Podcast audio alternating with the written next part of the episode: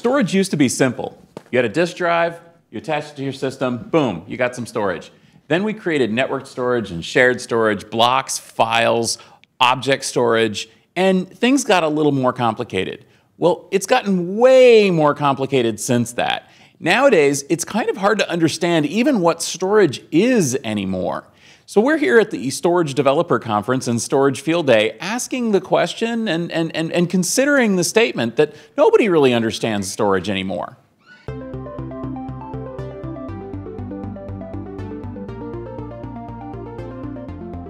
I'm Stephen Foskett from Gestalt IT, and this is the On Premise IT podcast. Each episode, we bring together a group of IT luminaries to discuss a single concept or premise. We love to do these episodes together or on premises, and that's where we are right now at uh, Storage Developer Conference in Fremont. So I've brought together a group of folks to discuss this concept. Does anyone really understand storage? I'm not sure I do. Before I begin, let's meet who's on the panel today. Hi, my name is Jay Metz. I'm a technical director for systems design engineering for AMD. I'm also the chair of SNIA, and I don't understand storage. I'm Andrea Mauro. I'm an IT consultant and Tech Field Day, Tech Field Day delegate. And uh, you can follow on uh, the infrastructure or uh, Andrea Mauro on Twitter. And uh, yeah, storage uh, has changed so much. Uh, Hi there, Erik Ableson, independent IT consultant working in France. I've been working with uh, storage as a focus on all of my consulting things, and like you said, it's getting out of hand and uh, harder and harder to keep track of all the stuff going on. And I'm Andy Banta. I'm the storage janitor. And even being the storage janitor, I don't understand storage anymore either.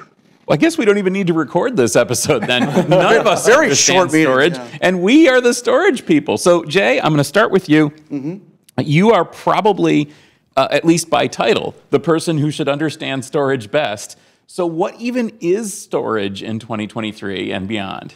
Well, you know, the, one of the funny things is that the more I learn, the more I have left to learn.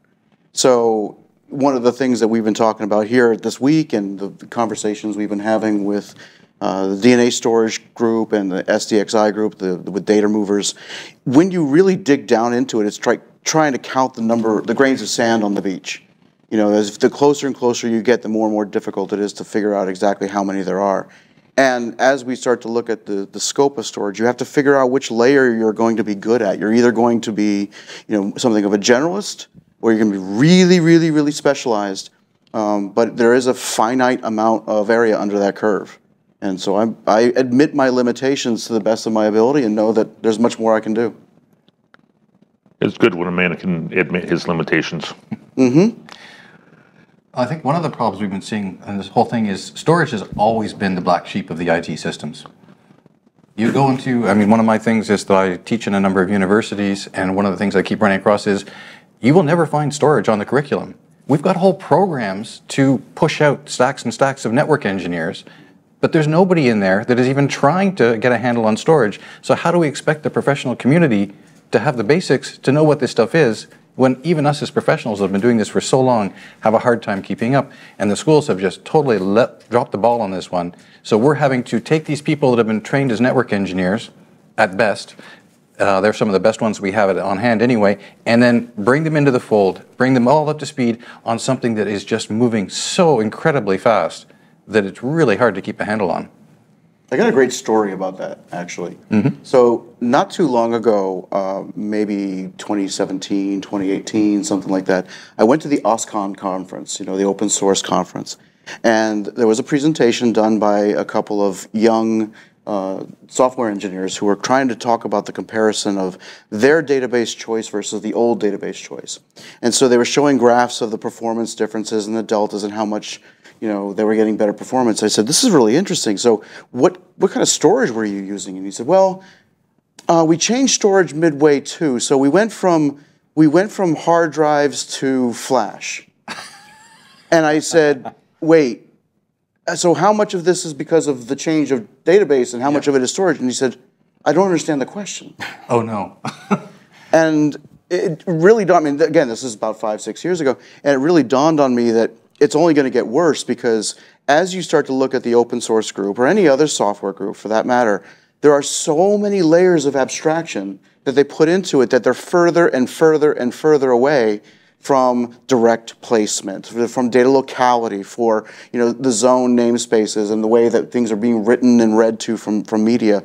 Um, you know the, the the brilliant presentation that Andy and Kinyip did regarding memory and and um, and the buffering and caching that has to go on. That's so far removed from where most of the people are learning about technology.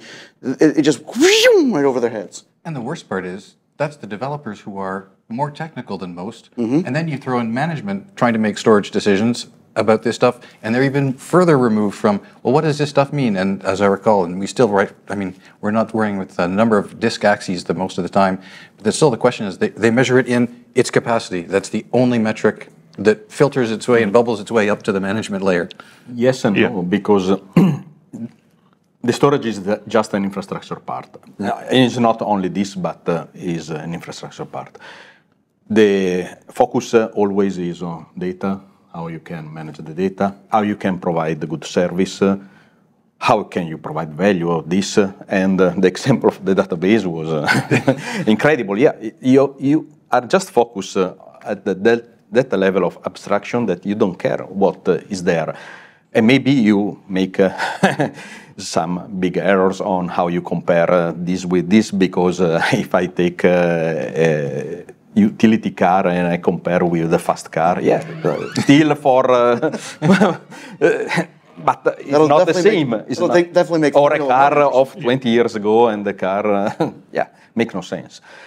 But uh, this gap, this abstraction, of course, uh, is uh, a huge problem, and uh, I think that a lot of people does not ab- absolutely care what is the storage, what is the compute part, how uh, how they are built, and uh, it's normal because they they have to think uh, how how do how programming or how use the data. Then there are the people that are working on make this possible, make this faster, make this uh, truly fast in the best way, uh, reliable, uh, and all this stuff. But uh, is a, there is a huge gap between those two people, and uh, sometimes uh, people take the deci- decision without uh, talk with uh, both part. Well, and and Jay's point is interesting when when you don't care about the underlying media, and it, it's like how can that matter? But another piece that Erik kind of brought up that a lot of people ignore as well is the networking involved. The, the storage transport is a huge part of the equation as well, and that's where an awful lot of networking knowledge is needed there are so many people who are in the storage industry right now who don't understand the networking aspects and the transport required to actually get things around. So it's more often than not, it's actually going to be the transport that is the bottleneck in your storage system rather than the media itself. The media certainly plays a large part, especially in, in Jay's database example, but the the transport actually requires far more, far more development and isn't something that people think about a whole lot. In yesterday's roundtable discussion that we had at um, the Storage Field Day, uh, find that at techfieldday.com. Uh, there was uh, there was a comment from one of the people who worked in large data centers who said that storage consum- storage consumes about 25 to 30 percent of the power in the data center, and I asked the question privately and didn't get an answer at that point. And it's like, is that simply the storage media, or is that taking into account the storage transport as well, which again is going to consume a lot of energy? So these these are two different concepts that have to fit together, and there there are very few people who actually understand both parts of it. Uh, the, my my counterpart at the other end of the table, I know, has worked on both sides of it quite a bit, and I've worked probably more on the transport side than I actually have on the media side. But they're they're very two very important parts of the same thing. Well, it's going to get worse. Yes. Right? And, and the reason is because I, I've often said that there's a collision course between storage and memory. And you see the same patterns of exploration happening in different technologies. So we're, I'll have to give two particular examples from opposite sides of the spectrum. One is the, the, the trend towards fabrics and CXL, you know, where they're now having to deal with a completely different metaphor of a many-to-many relationship between different hosts, and put that through a transport CXL, which comes with it things like oversubscription, fan-in ratios, uh, hierarchical methods and topologies. You know, those are those are some of the things that memory people typically haven't had to deal with at the same level that somebody in a storage data center or you know enterprise would have to do. The other side of it is you know something like uh, I'm I'm also in working in Ultra Ethernet, uh, a new consortium designed specifically to deal with transport. You know, from the physical layer up to the software layer, and there are a few of us inside of the group that are very storage oriented. Most of them are HPC and AI, and their attitude towards storage is, well, we do the hard stuff. We just have to have storage keep our bits for us. And to your point, you, you really resonated with me, particularly about those conversations about how those people are really focused on the fact that storage means capacity. And, and, and I've said this repeatedly, and I hate to, you know, to be a, uh, banging that drum all the time, but storage does not mean capacity. And it never has meant capacity, but that's the physical thing you can touch. That's the thing that people can go out to the local store and buy. They can buy a piece of, of hardware that, that will plug into something and they can say, that's, that's my storage. How much storage do you have? Well, I've got 14 terabytes, I've got 30 terabytes, or whatever it is. That's storage. No. Getting that bit to use that storage. And if you're talking about these really big scales, you know, like, like we're talking about for ultra Ethernet or high performance computing and these AI clusters, really big scales, million node clusters. You better stop thinking of storage as capacity. You're going to get in a world of hurt. Absolutely. And that's that's one of the things that I tried to point out in my session at SDC uh, just a little bit earlier today is the complexity that's going to come with this is overwhelming. It, it's not something that you can sit down with a scratch pad and a pencil and figure out. It's the the complexity of both the memory hierarchy and the storage storage hierarchy on top of each other is is going to be unmanageable. And then you throw in things like Ultra Ethernet and CXL and you know TCP/IP and whatever else is in the mix, and you end up with speeds that are what six, seven orders of magnitude apart, as well as capacities that are near that as well. Mm-hmm. Well, And that's that's one of the things I think that that shocks me the most about where we are today in storage. Again, it used to be pretty straightforward. Everybody used roughly the same technologies. We don't even have you know the same technologies now. Not not the same as then, but we have a, a dozen different transports. We have a dozen different medias, different topologies, different approaches, different protocols, and it's yet it's all storage. And so, for example, you know, if if, if Jay, uh, you said, you know, people try to determine storage in terms of capacity. If you had asked me 10 years ago what was the defining characteristic of storage, I would I would have absolutely at that point as well said it's not Timing. capacity, it's persistence. yeah. Persistence is what makes storage Storage. storage. And yet, we're talking about memory as a new kind of primary storage, sort of, that's not persistent. And, and then on the, on the extreme other side, we're also, you know, we heard today a presentation about DNA storage. Uh, you want to talk about persistence. That has nothing, none of the characteristics that we would want from a, an active storage media, but it sure does have persistence. That's one thing it absolutely has persistence, capacity, density, you know, but not any of the other, you know, latency, performance kind of characteristics that we would look at. And, and so, you know, the, what is storage? Um, you know, we used to remember tape was the sort of the ugly stepchild of storage, and we would say, well, yeah, that's storage too, but we don't want to talk about that now, right? Um, now we've got you know uh, ten different kinds of media. It, it really is a challenge because the the the truth is I can't fault people, um, you know, software developers, um, machine learning engineers, database people. Well, I can fault them all day long, but um, I can't fault them for having the wrong idea about storage because it is such a big topic. So, how do we address this, and what does this mean?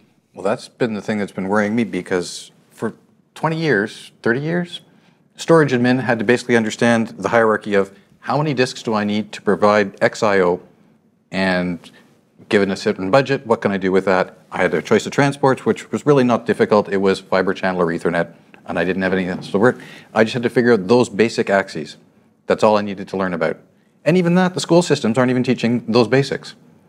Now we have to introduce complex topology systems. We, I need to be a networking engineer to understand the various flavors of Ethernet, and all the new ones coming out online. I need to understand the impact of using something like TCP/IP uh, over these different stacks because that brings its own overhead. And even in the smaller shops, the biggest problem we're seeing here is you have to basically give a university level course to the existing administrators so they can understand what they're buying. And that's become a huge bottleneck in just in getting these new products into the market because I have to not only explain it to their storage engineers who are just basically keeping their existing systems running and have no bandwidth to come to these kind of conferences and discover all the new things that are happening. And that's leaving aside the whole management layer, which you have to explain to them. And how do you explain all this to management in small words? Well, and I, along these same lines, I want to point out that in the past 20 or 30 years, the resiliency equation has changed dramatically as well. Uh, uh, you know, 20, 30 years ago, it would be if you wanted to have resilient storage, you had you mirrored it. You had two copies of the same data that sat side by side, and along the way, uh, the idea of RAID came along, ways of being more efficient and faster in terms of doing your resiliency.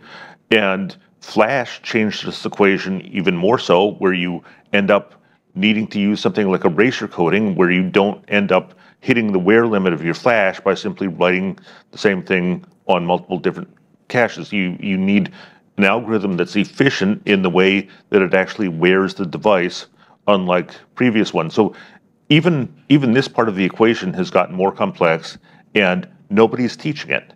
And I, I remember when I was in school, there were there were classes on algorithms that were necessary for doing resilience and that type of thing. Apparently, not anymore. Nope. So where where the things that I've been working on um, are even beyond that. I mean, it's they're not even teaching cursive in schools anymore. So forget about storage. Um, but but the, the thing is that when one of the things that's been happening over the last couple years that's kind of been under the radar for a lot of people is is the the placement of compute in different locations where they normally weren't there before. Uh, compute inside the network, compute inside memory, compute inside the storage devices. So most of the storage people, most, not all, but most of the storage people are really focusing on, on the bits, moving the bits, getting the bits, protecting the bits, keeping the bits, sharing the bits, using the bits. But they're not quite so familiar with what happens inside of the processors or the relationship between the processors and what's going on uh, inside of storage. And quite frankly, the compute people are coming in with the attitude and the impressions that um, that storage is nothing but capacity. So the bias against storage goes both ways. And so one of the things that I've been, I've been trying to figure out how to how to reconceptualize the concept of computational storage, for instance. I really don't like the word computational storage because to the uninitiated, to those who don't know the basics, it's slapping a processor on a flash drive. Yeah. Yeah. Right? And it's nothing could be further from the truth. While those components exist, the whole promise of the premise of, the whole promise of the premise of computational storage is, is that what we are doing is we are avoiding work. We are avoiding the movement of data that should not be moved. Now, that kind of absence, that negative space that just simply doesn't exist in a storage world. We're focusing on what is there and how we have to move things, not how do we stop ourselves from moving it. And uh, last year at the Storage Developer Conference, uh, Gary Grider from LANL came and did a beautiful keynote about the work that he's doing on keeping the data in situ on the drives and doing processing and getting ninefold orders of magnitude better performance. Nine not, not times, nine orders of magnitude better performance by processing that data there and not having to move 150 petabytes across the network. It's at, that staggering amounts of savings. That's storage. That's what computational storage, and again, I hate the word, but if somebody can come up with a better one, let me know because Well, I'll put in- that in there real quick. Intelligent storage comes to mind. Yeah. But it's the problem is the intelligence needs to be trained. It needs to be. We, we need to bring up a whole generation of storage developers Yeah. that can bring that computing intelligence down to or closer to where the actual bits are living. Yep. Yeah, and there's going to be some fun stuff happening as well. Uh, on the uh, transport side that we're not seeing the same problem. If we can get it off the network, it's not just the IOs, it's the whole stack that comes into play when you start dealing with that stuff of being able to pull it away from the CPU and not, well, use another CPU where they're proliferating all over the place. Yeah, but uh, also this can change uh, if we consider how the the transport uh, can increase in speed and in function because uh, we can make memory to memory from two different systems. That uh, maybe can change also the idea that uh, I have to make something close if I can do in the same way if I have a good transport uh, behind. And I think that classification is becoming so difficult now because also saying memory and the storage are a different type of uh, level of uh, one single pyramid uh, where you have primary memory, secondary memory, and the persistent also we have persistent memory that is uh, a, different type of uh, RAM that we, we can have at first level. So probably storage can be classified, can be defined, classified is difficult, but maybe can be defined how store uh, or contain data in, um, in an efficient way that uh, can be from the space, uh, from from uh, the performance, uh, from the function point of view, because uh, actually it is no more uh, capacity persistent uh, uh, performance, but is also a set of functions that you can have resiliency or durability or what else, local, remote, replication, snapshot, all, all this kind of thing. So I, I'm going to say something kind of radical here. Um, I think in 2023, the difference between storage and memory is no longer persistence. Yeah. I think it's political. I'm, i think mm-hmm. that the difference between that, that memory is memory because memory is the domain of application developers, and storage is storage because it's not. And that points to a problem architecturally, technically, structurally, and, and, and I think it gets to the core of what we're having, the problems we're having here. I mean, this follows on, on what you've all been saying. Um, how do we address this political problem, this domain issue, in order to continue? Well, because storage is going to move forward, technology is going to move forward because product companies are are going to be continuing to develop it. Developers are going to some developers are going to nerd out about it and come up with new ideas. Storage is going to proceed and continue to develop, but but how do we have this happen in a way that's going to be useful, that's going to be practical, and that's going to be functional? Well, I can tell you what I've been trying to do to, ch- to do that. Right. So, um, as as chair of SNIA, I have been focusing on well two things. Well, the first thing I was doing is making sure that SNIA is prepared to be able to handle new projects that we would not have been able to do five years ago. Right, because we were just a series of, of projects that were kind of working relatively independently, but now we're we're weaving a thread between the different uh, between the different projects and trying to ensure that it's it's a one plus one equals three.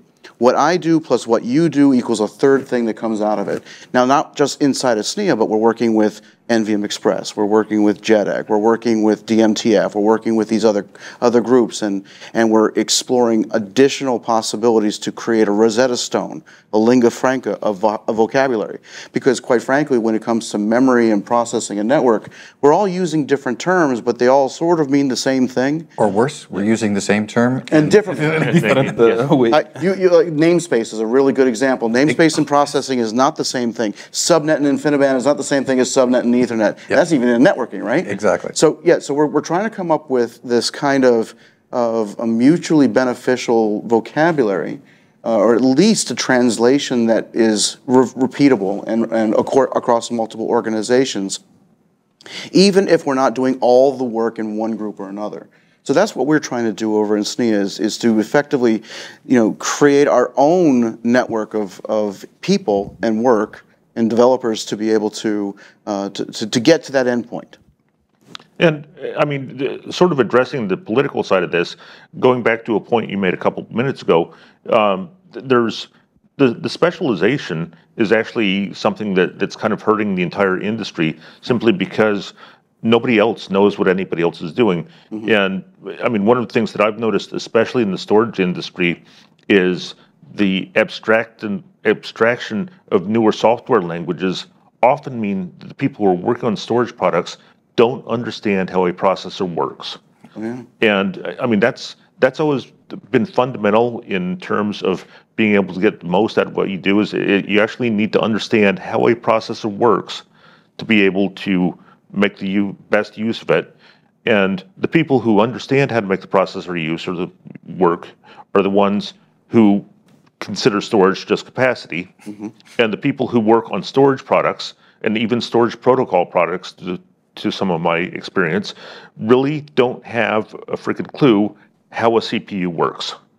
And that disconnect is part of what makes these two or these groups of people not understand each other. Mm-hmm. And it's I I think if you actually want to build really good storage systems, you need computer scientists who understand how what a processor does. Well, I think that's really important because it, the silo is not only political, it's also cultural. Mm-hmm. And the training side of it is one gap. We know that you can become a computer scientist and you won't learn anything about storage. You can become a network engineer and you won't learn anything about storage. And somehow we have storage engineers. Where do they come from? That's always been something that baffled me. Is somebody had to wake up one day and go, "This is cool stuff. This is interesting stuff. I'm gonna have to learn it, and I have to learn it all on my own." Which is one of the things I really like about the SNIA's initiatives about doing things like let's develop a common language because that's one of the advantages these other cultural groups have mm-hmm. is that when they use those words, they all know what they're talking about. And it's not just a, a political IT silo thing that just happened because that's the way the, the the work was chopped up. It really is a cultural thing about what languages did you learn? How do you communicate with your peers? And if we don't come up with that lingua franca that we can use to communicate with the other IT silos, so that we can contribute to that DevOps uh, concept and things like that, we're in for a world of hurt. Well, the good news is the, the good news about that is that, you know, about seven eight years ago, I started working with a library, or I started creating a library of back to basics, right? Yes. So I created uh, among uh, with some other people inside of, of the networking storage forum inside of SNIA, the everything you wanted to know about storage, but were too proud to ask series. Nice.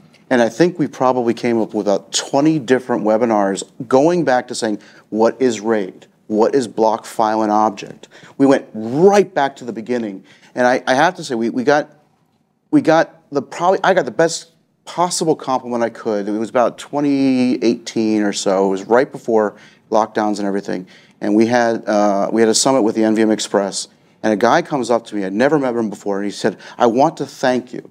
I said, "Okay." He said, "I binge watched every single one of those back to basics, and it got me a job." And I was like, "Oh, that's cool." I, I mean, all I, I- what I wanted to do is I wanted to create a series that I wanted to watch. I wanted, I wouldn't love to have somebody do that for compute. I would love to have somebody do that for memory. Right? Everything you wanted to know about memory, but we're too proud to ask. I would watch the hell out of that. Right? Everything you wanted to know about AI generative uh, software. As long as as long as you weren't trying to say, well, it's intuitively obvious to the casual observer that if you take the, like, s- slow down, Mr. Matrix Head. All right, I I just need to know that for define your terms for me because a lot of them don't. Yeah. Define your terms for me. Help me understand what you're doing, and I will help you understand what I'm doing, and that's how we can make it better.